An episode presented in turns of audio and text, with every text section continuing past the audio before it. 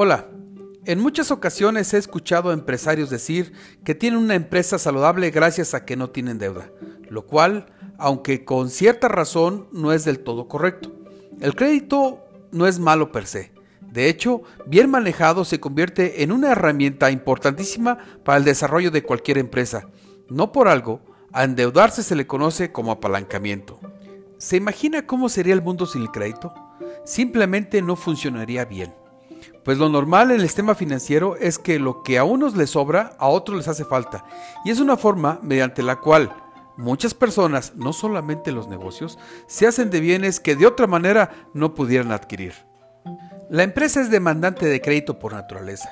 En ocasiones se requiere de dinero para poder llegar a más consumidores, es decir, se requiere dinero para agrandar la planta, para conseguir nuevo equipo de transporte, para adquirir inventarios o bien para pagar nóminas en lo que llega el dinero fresco si los préstamos simplemente no fuera posible. El punto es adquirir el crédito con la certeza de que es un coadyuvante en el crecimiento del negocio. Ahora bien, en el gobierno es algo similar. La importancia del crédito es enorme y puede ser una forma de salir rápidamente de la crisis y se lo platico por qué en dos puntos. El primero es que el gobierno tiene solamente dos maneras de hacerse de dinero. Uno son los impuestos, en todos sus tipos, pero debido al costo político que se podría generar en este año electoral, seguramente no se hablará de ello, por lo que queda solamente la segunda alternativa, la deuda, lo cual implica, si esta deuda proviene de organismos internacionales, aplicar una política económica que simplemente no va con las promesas hechas en campaña.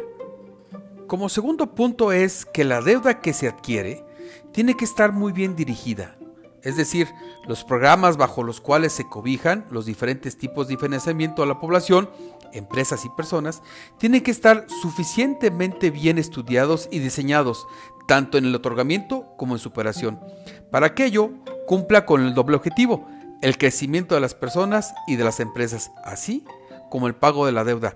De lo contrario, solo se estará tirando dinero. En fin, se acerca el momento en el que el gobierno tiene que decidir si se aferra a su promesa de campaña de no querer endeudarse o bien lo hace para salir rápido de esta crisis, porque de lo contrario se tendrá que hacer uso de los ahorros que tenemos, que por cierto se empiezan a acabar. Me puedes seguir en Instagram en Hola Arroyo y también por Twitter en arroba oliver-arroyo y lo invito a que lea mi colaboración en www.globalmedia.mx.